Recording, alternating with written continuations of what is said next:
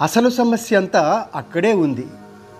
మూలాల్లోకి వెళ్ళకపోవడం స్వస్వరూపాన్ని తెలుసుకోకపోవడం ఎగిరిగిరి పడుతూ చివరికి విరిగి పడటం. చేతవన్న ముద్ద కథలు ఇదిగో వినేయండి.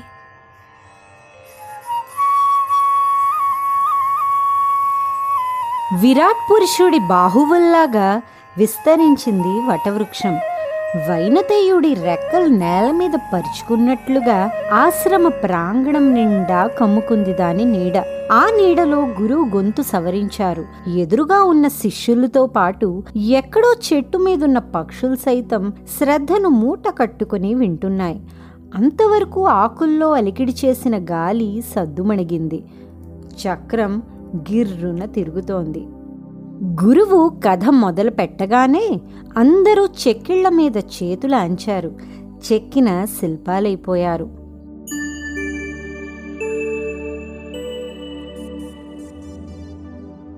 రాసిపోసిన మట్టిలో నీళ్ళు కలిపాడు కుమ్మరి. మట్టిని బాగా తొక్కాడు. నీళ్ళను బాగా పీల్చుకున్న మట్టి రేణువులు మృదువుగా మారాయి. కుమ్మరి చేతుల్లో ఒదిగి ఉండలుగా రూపొందాయి. ఆ ఉండల్ని పైకెగరేస్తూ వాటిలోని తడిబారిన అణువుల్ని మరింతగా సంఘటితపరుస్తూ చక్రం నడినెత్తిన ఉంచుతున్నాడు కుమ్మరి. అతని చేతి మహత్యం చూడండి. అందమైన కుండలు అందరికీ పనికొచ్చే పాత్రలు. రకరకాల ఆకారాల్లో పరిమాణాల్లో రూపుదిద్దుకున్నాయి. కుమ్మరి ఒకవైపున కుండలు చేస్తుంటే అతని భార్య మరోవైపున వాటిని ఆరబెడుతోంది. బాగా ఆరిన తర్వాత ఇద్దరూ కలిసి ధాన్యం పొట్టులో కుండల్ని కాల్చారు. మర్నాడు సంతలో వాటిని అమ్మడానికి సిద్ధం చేశారు. సంత రోజు ఉదయాన్నే రెండు కావిళ్ళ నిండా కుండల్ని పేర్చుకొని భార్యాభర్తలిద్దరూ కొండవార పల్లెటూరికి చేరుకున్నారు. ఊరి పొలిమేరల్లోని చింతల తోపులోని సంతలో తమ కుండల్ని అందంగా పేర్చారు. మధ్యాహ్నానికల్లా కుండలన్నీ అమ్ముడుపోయాయి. ఆ ఒక్క కుండ మాత్రం మిగిలిపోయింది. కారణం? వంకర టింకర్గా వెంట్రుకలు పరిచినట్లు బీటలు. వాటిని చూస్తూనే ఉస్సురన్నాడు కుమ్మరి. ఉదయం సంతలో పేర్చినప్పుడు అతను చూసుకోలేదు గాని మిగిలిన కుండలు మాత్రం కావిళ్ళలో ఊరేగుతూ వచ్చినప్పుడే ఆ కుండ మీద బేటల్ని గుర్తించాయి. ఊరుకోకుండా వెక్కిరించాయి. వెకిలిగా నవ్వాయి. నిన్నెవరూ కొనర్లే. నీ బతుకు బండలే అంటూ ఎగతాళి చేశాయి. బీటలు వారిన కుండ నిండు కుండలాగా నిశ్చలంగా ఉండిపోయింది. దాని మనసులో తొణుకు లేదు బెణుకు లేదు.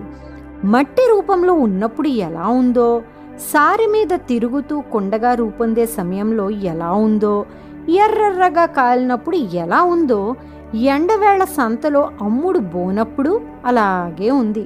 మధ్యాహ్నానికే అమ్మకాలు ముగియడంతో కుమ్మరి అతని భార్య అక్కడే అన్నాలు పూర్తి చేసి ఇంటి ముఖం పట్టారు.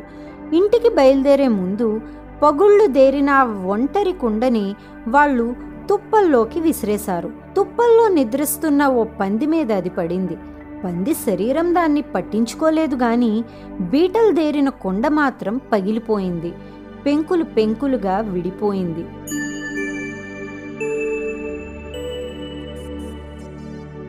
ఋతువులు గడుస్తున్నాయి. కుమ్మరి చక్రం కాలచక్రం ఒకదాంతో మరొకటి పోటీపడి తిరిగాయి. అలాంటి దశలో ఓ ఉదయం వేళ చింతల తోపులోని సంతపక్క తుప్పల్లో భళ్ళుమంటూ శబ్దాలు. పగిలిన కుండల్ని పగుళ్ళు దేరిన పాతమట్టి పాత్రల్ని ఆ ఊరి వాళ్ళు తట్టలో తీసుకొచ్చారు.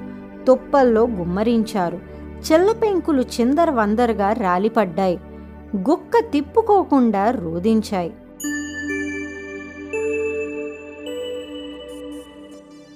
కుమ్మరి చేతుల్లో అందంగా తయారయ్యాం. సంతలో లాభసాటి బేరానికి అమ్ముడుపోయాం ఒక పాలని కాదు ఒక నీళ్ళని కాదు.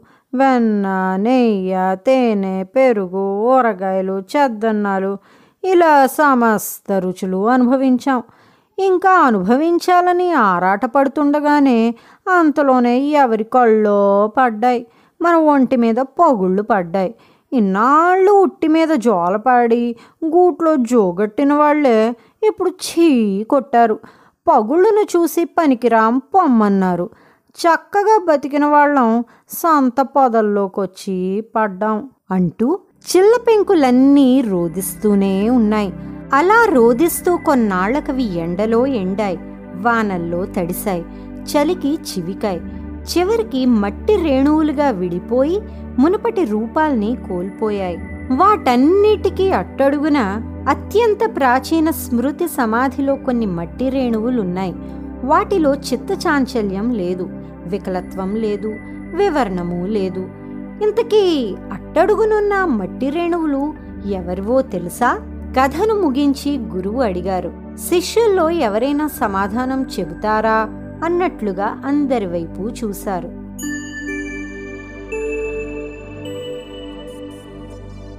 ఓ శ్రద్ధాలువు లేచాడు. ఇలా చెప్పాడు. అన్ని కుండలతో పాటు తయారై తొలినాళ్ళలోనే పగులుదేరడం వల్ల సంతలో అమ్ముడు పోక కుమ్మరి దంపతులు సంతలోని తుప్పల్లో విసిరేసిన కుండ తాలూకు మట్టి రేణువులవి.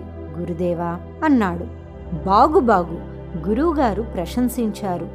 ధన్యుణ్ణి. అంటూ ఇలా విశ్లేషించాడు ఆ శిష్యుడు. తన శరీరం నిండా బీటలున్నా అది నిజంగా నిండుకుండే. దానికి స్వస్వరూపం తెలుసు. అందుకే తాత్కాలిక స్వరూప వైకల్యాల్ని చూసి అది చెలించలేదు. సంతలో జనం తిరస్కరించినా సాటి కుండలు ఛేత్కరించిన తానెవరన్న సత్యం దానికి తెలుసు. కనుక సమదర్శినిగా మిన్నకుండిపోయింది. తాను అంటే కుండ కాదని ఆత్మస్వరూపమైన మట్టి రేణువని అలాంటి మట్టి రేణువుకి పుట్టుక లేనట్లే నాశనం కూడా లేనందున కుండగాని పొగుళ్ళగాని అంతిమ సత్యాలు కావని అది గుర్తెరిగింది. రూపం స్థితి ఏవైనా ఎలాంటివైనా నిశ్చలంగా నిర్వికారంగా అది మిగిలిపోవడానికి ఆ ఎరుకే మూల కారణం. అంటూ చేతులు జోడించి తల వంచాడు శిష్యుడు. గురుదేవుడి ఆశీస్సులతో పాటు గుప్పెడు పండుటాకుల్ని శిష్యుడి శిరస్సుపై జలజలా రాల్చింది సనాతన వటవృక్షం.